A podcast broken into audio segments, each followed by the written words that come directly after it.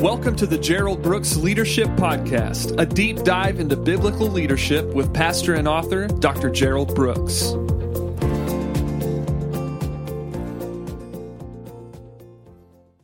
Hi, this is Pastor Gerald Brooks. Thank you so much for joining me for the podcast. We've just begun another year and every year is an opportunity to learn, to be able to take another step in our journey with God and our journey in helping others as they walk towards God. Uh, as we begin this year, uh, I want to encourage you to maybe see some of the learning opportunities that are ahead of you. And uh, from my standpoint, a great learning opportunity are the roundtables that I do that offer an interactive mode where you can begin to engage and to learn.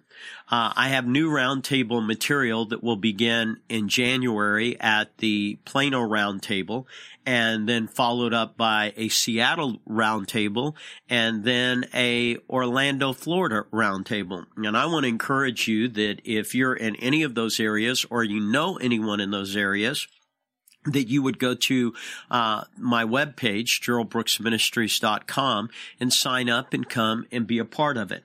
Now, at these roundtables, we're doing brand new material, and the first lesson I'm going to do is uh, leading where no one sees, dealing with those areas of leadership that uh, aren't transparent to everyone, but they're some of the most crucial areas that every leader has to lead in. In fact, when leaders fail, it's not because they fail publicly; it's usually because they fail privately. And we're going to talk about leading where no one sees. We're also going to talk about skills for sustaining a church.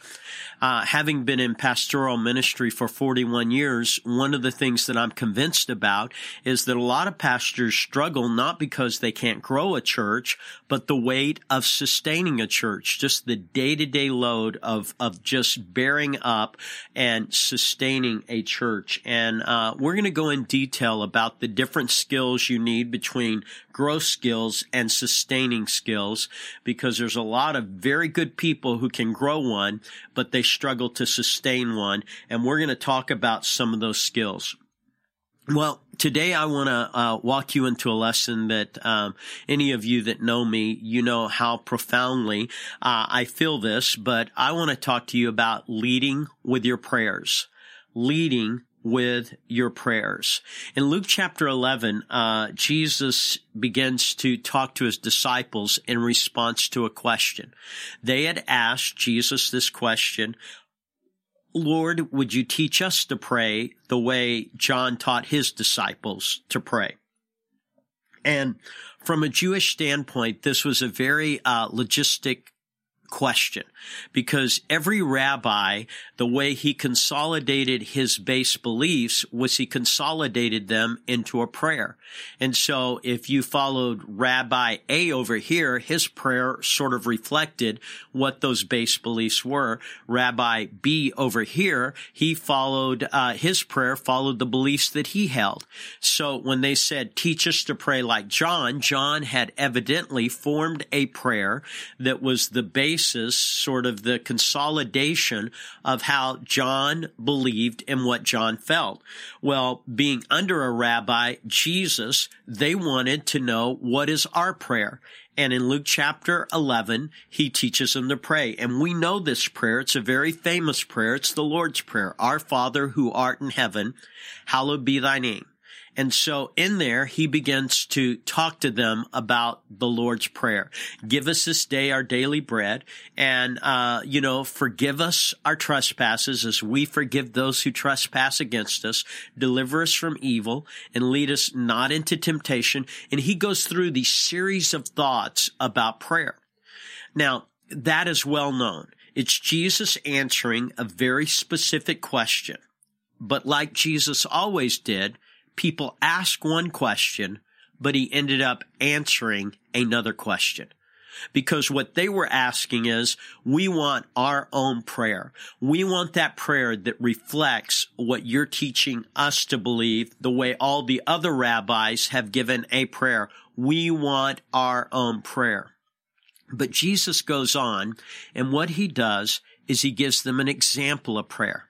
And it's this example of prayer that stands out to me. But let me just, before we get into the example, say this. you can't lead if you don't pray. Now, you can try to lead and not pray, but you can't lead. You may be able to lead on man's terms, but you will not be able to lead on God's terms. So you cannot lead if you don't pray. You cannot lead long if you do not pray. So you're not going to be able to lead for a long time if you do not pray. Prayer gives you the longevity of your ministry. If you pray short, you'll lead short. You pray long, you'll lead long. You pray some, you'll lead some. You pray often and you'll lead often. You show me a leader's prayer life and I'll show you the leadership journey that they're in. So you can't lead if you don't pray. You can't lead uh, long if you don't pray, and you can't lead well if you don't pray. If you're not praying, you may lead, but you're not going to lead well. All that being said, uh, I want to walk you through the story that Jesus gave. And so in Luke chapter 11, we see in verse 5, and he said to them, Which of you shall have a friend, and shall go to him at midnight, and say unto him, Friend, lend me three loaves. Now, what I'm going to do is I'm going to take that story and I want to illustrate that Jesus was showing them as leaders how they were to pray. As leaders. Now again, they were disciples of a rabbi. That meant that they had been chosen to be future leaders to represent the base beliefs. And Jesus not only wanted them to know what they believed, by the Lord's Prayer, but he wanted them to know how to lead by how they prayed. Not just what they prayed, but how they prayed. I need you to get the distinction. Not just what they prayed, but how they prayed. And so this story begins with these words, which of you having a friend? First principle. When Jesus taught his disciples about prayer, the first thing he did was he challenged from the outset that prayer somehow becomes a selfish, self-centered quest. Because when Jesus illustrated the prayer, he didn't illustrate it as far as them praying for themselves. He illustrated it as them helping someone else. Which of you having a friend? And so what he's immediately doing is he's challenging the mindset that somehow prayer can be self-centered. That prayer can just be about us, our problems, our circumstances. Yes, he taught our Father who art in heaven, hallowed be thy name. Thy kingdom come, thy will be done on earth as it is in heaven. Give us this day our daily bread and forgive us our trespasses and lead us not into now, he taught them the base beliefs, but he taught them a broader application, and that is which of you having a friend. And what he was saying at the beginning is prayer isn't designed just to be for you. Prayer is how you help people around you. Which of you having a friend? Now, it's not only the, the challenge of the self-centeredness, and, and we know how that happens. Uh, you know, this is my prayer request. This is my prayer need. This is my uh, prayer circumstance. We know how easily that happens. Why? Because we all possess problems. We all have issues and we want our problems dealt with. So we pray about our problems.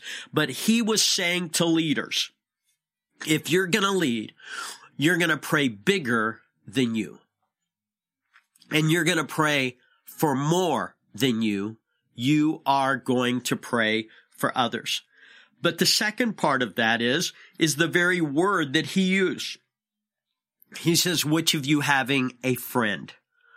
Friend is a word that defines someone that you like, someone that you care about. So which of you having a friend? We're not talking about Facebook friends. We're talking about real friends. We're talking about friends that you give your time to, you give your attention to, you give your energy to. And that's what he's talking about. Number two, prayer requires your heart. It has to be more than your word. See, many times we pray words without our heart, but he was saying, which of you have a friend? He was talking about someone you care for. He was talking about someone you're committed to. He was talking about the intangible qualities of your heart. And what he was saying is prayer is not to be self-centered, but prayer also must be more than words. See, we're good in Christian circles at saying words, but God wants us to do more than words. It's what is said in the book of James when it says the heartfelt, fervent prayer of a righteous man avails much. Notice it said heartfelt. It's got to come from the heart. It's got to be inside out, not outside in. It's got to start. It can't just be words. It's got to be your heart. And so in here, prayer requires your heart. It requires the fact that you care. Prayer is a heart issue first. If you're not engaged with your heart, then you're really not praying. Saying words without the, the engagement of your heart isn't enough. Jesus was saying, Hey, I want to teach you how to pray. And I want to teach you that when you pray, you pray because you care. It's in your heart. You are moved. You are touched in the way that Jesus was moved with compassion. He cared. He's saying when we pray, we pray because we care. It's not artificial. It's not superficial. It's genuine. It's real. It's heartfelt. And then he says in here, which of you having a friend who comes and when he comes, you have set in your mind that there's certain things that you need to provide for him, but you don't have them. And it says, which of you having a friend? And then what does it say? And you go. The third thing that he said about prayer is this. Prayer prompts action. Prayer prompts action. Prayer is not passive, it is active. See, if all you do is pray on your knees and you don't get on your feet, then you haven't prayed. So let me illustrate it this way. Sometimes I'll be standing at the back door of our facility people will come by and I'll be shaking their hands and you shake hands and you begin to sense what people are feeling and facing and, and maybe you grab a hold of a hand and you can see, sense that they're in a little bit of turmoil and you just hold on to their hand and say, Hey, what's going on? What can I pray for you about? And they say, Hey, uh, I'm out of work right now. I just got laid off. And then you look at them and what do you say? You say, I'm going to pray. But there's something that goes with that prayer. And that is you not only pray, but you start thinking, well, you know what? What kind of work are you looking for? And they begin to mention it. And then you remember that you know this other person who happens to be in that field, who has influence in that field. Well, see, your prayer doesn't just to be, need to be words that come from your heart. It needs to be the actions that are lived out in your life. And so what you do is you say, Hey, I'm going to pray for you to get a job, but I've got a friend over here and I'm going to call him. See, many times Christians use prayer as an excuse to be lazy. I'm just going to let that sit out there a minute. Many times Christians use prayer as an excuse to be lazy. Oh, I'm going to pray for you. Oh, yeah, I'm going to pray. Oh, yeah, I'm going to pray. But most prayer leads you to action. In the example that Jesus gave, this man is going to act on behalf of his friend. His friend has a need, so he's going to act and he's going to go. So here's what I want to say to you as a leader. If you're just praying and you're not acting, then something about your prayers probably isn't right. Sometimes it's a call. Sometimes it is an encouragement. But see, we can pray that lost people get saved, but if we don't go out of our way to tell lost people about the gospel, then our prayers are going to be ineffective. We don't get to pray without acting. And so whatever is within our domain to do, that is what we do. And so Jesus starts off and he says, Hey, prayer can't be self-centered. You've got to break the selfish tendency. Prayer's got to be heartfelt. It's got to be something that you truly care about. And prayer has to be involved in action that it's just not going to be passive. You're going to get up and do what you can do. So you may pray, but you're also going to do what you can at a given point. And then he says, which of you having a friend and you go at midnight? Now, I don't know about you, but midnight is seldom most people's finest hours. Most people aren't good at midnight. Why? Because it's midnight. That's when they're supposed to be asleep. That's when they're supposed to uh, be more on the laid back side of life. But what he's teaching is, is that prayer is not always going to be convenient.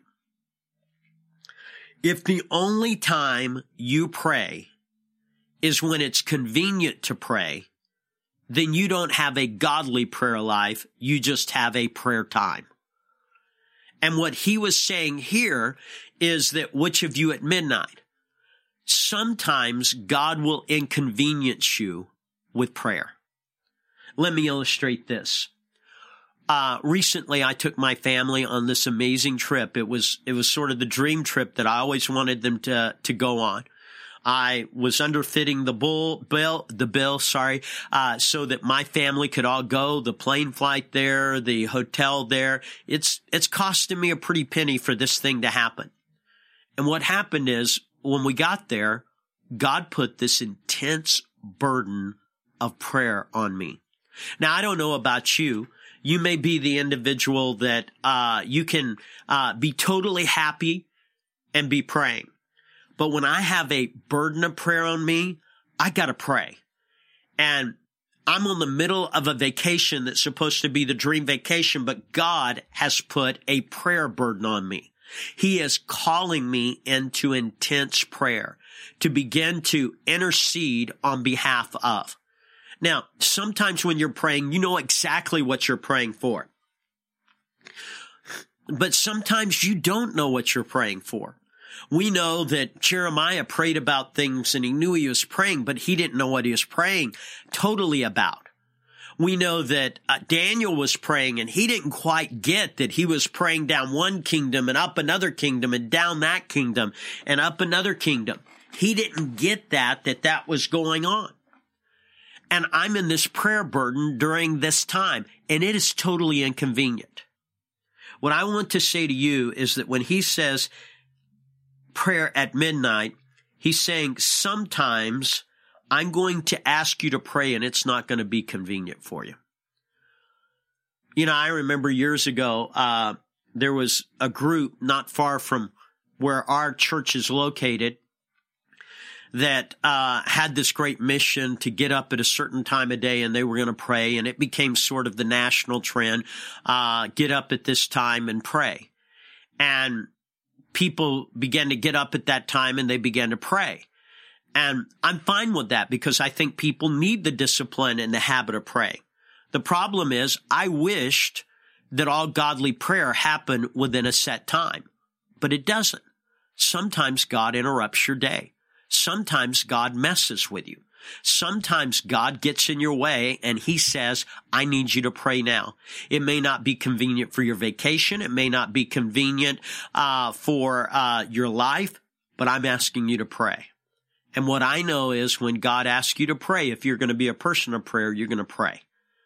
Well, that's what this man did at midnight. Prayer won't fit into your schedule. Life won't happen according to a nice knit scenario for you. So, four things. Jesus challenged us from the outset that prayer cannot be self-centered. Prayer requires your heart, not just your words. Three, prayer prompts actions and prayer by nature at times will be inconvenient. Number five, prayer has penetrating power. It does more than what we ever realize. In fact, what it says is that this man is going to go to another friend who he thinks is a friend. He's going to knock on his door at midnight and he's going to ask him for three loaves. Now, I could spend a whole lot of time walking you through the number three in the Bible. 30, 60, 100 fold. First the leaf, then the ear, then the full corn and the ear. The Bible works on a cadence of three. That's what it's based. Now abides these three things, faith, hope, and love. Now, three loaves. What is it saying? In our life, there are three dimensions to our life, spirit, soul, and body. And what he's saying is, is prayer is the ability to penetrate every dimension of someone's life. Prayer is how you reach into someone's spirit, in someone's soul, in someone's body. And many times you're praying and you think it's a physical need, but maybe it's not a physical need. Maybe it's a, a soulish need, but you're going to sit there and you're going to deal with that reality. So prayer has penetrating power. And he's saying that when we pray, we bring to bear the resources. Remember how this all started the Lord's Prayer? What does the Lord's Prayer start with? Give us this day our daily bread. Now we've moved from our daily bread to someone else's bread. God's no longer asking you to get bread for you. He's asking you to get bread for someone else. He's asking you to deliver the bread. See, that is what prayer is. Prayer is where we deliver the bread to others. So Jesus took a concept of a belief, give us this day our daily bread, but he turned it into a leadership mantra and go and get bread for someone else. Because as a leader, what you know is you lose the right to think about yourself. Leadership isn't self-focused, it's others focused. And so prayer reaches in to those areas. Number six, uh, prayer is tapping heavenly resources for earthly circumstances. And what this is dealing with is that when you are a leader and you care for people, you realize that your resources are limited. And so you can minister to people based on your strength, your ability, your talent, or you can minister to them based on God's ability. And prayer is when you grab hold of heaven and you reach down to earth and you pull them together. That illustration of God with one hand and man with another, it's what Job talked about. A daysman, someone who would stand between, a mediator, an intercessor. And so what prayer is, is that it begins to engage and it begins to involve you beginning to take heavenly resources and letting them penetrate earthly circumstances.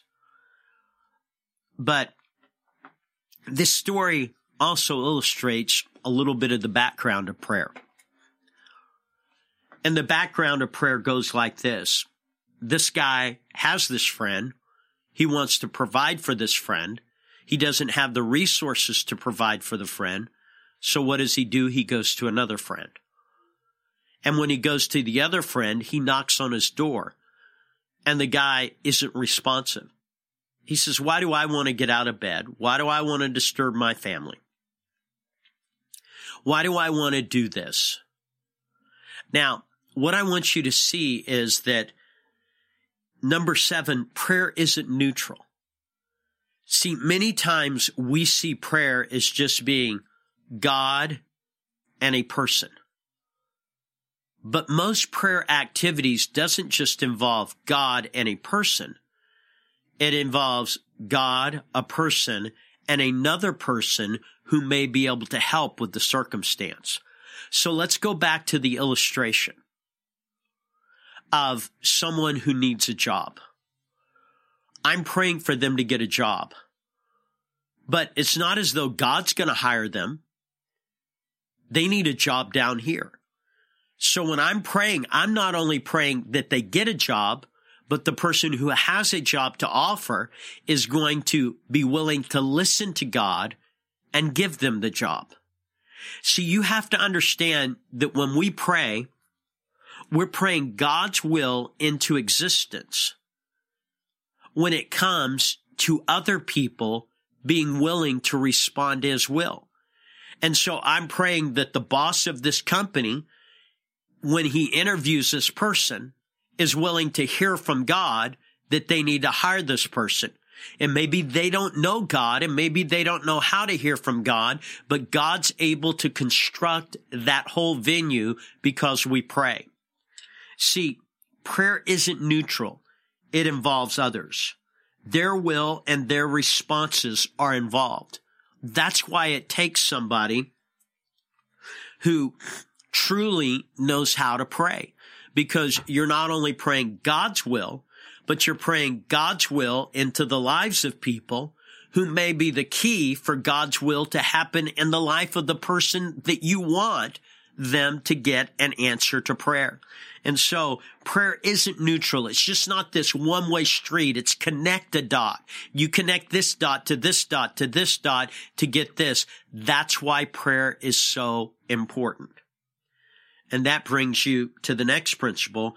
Prayer takes time.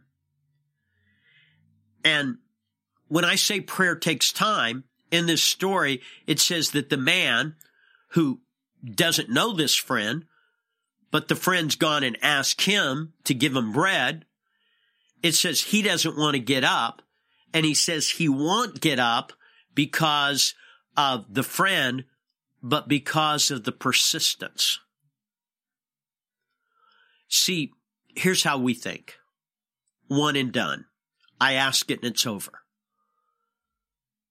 But what he's talking about is that prayer always takes time. You're going to have to be persistent and you're going to have to be patient. Most prayers are not immediately answered. And it will be like in the case of this man who was in his house asleep and he says, I will not. I'm not going to get up and do this. For this to change, this man has to change. And many times it is the persistence. And so that leads you to point number nine. Prayer must have staying power. And, and staying power is just the ability to keep praying. It says, ask and you receive, seek and you shall find, knock and the door will open. What does that mean? You ask. Can I tell you right now, most of you, when you go to a doorbell, you don't ring it one time. Most of you, when you go to an elevator, you don't push the button one time. Where do you think that instinct comes from? Well, in our lives, what we understand is this prayer must have staying power it must have staying power. Your ability to get in and to keep going. And that brings us to 10. Heartfelt prayers with persistence are the key. Heartfelt prayer with persistence are the key. Jesus was teaching his disciples, give us this day our daily bread. And then he said, okay, let me teach you how to be a leader. It's no longer going to be just give us this day our daily bread, but I'm going to teach you how to deliver bread for others. And that's going to be in prayer. You're going to do 10 things. You're going to make sure you're not selfish with your prayer. Your heart's going to be in the game when you pray. You're going to pray and you're going to act and do everything you can to fulfill the prayer you're going to realize that prayer is going to be inconvenient. It's not going to fit in your schedule. You're going to pray knowing that it has penetrating power, spirit, soul, and body, three loaves. And you're going to pray and you're going to touch heavenly resources into earthly circumstances. And you're going to realize prayer isn't neutral. Sometimes other people's lives are involved in that prayer being answered. And you're going to pray and uh, you're going to take the time. And then you're going to have staying power with your prayers. And your prayers will be heartfelt and they'll have persistence. 10 things. I want to encourage you that our world needs great leaders. And the only way you'll be a great leader is you'll be a prayerful leader. What I know is the majority of all leadership you'll do, most people won't see. Because people will not see you praying. But what they will is they'll feel the effects of your prayers. Thank you so much for joining me.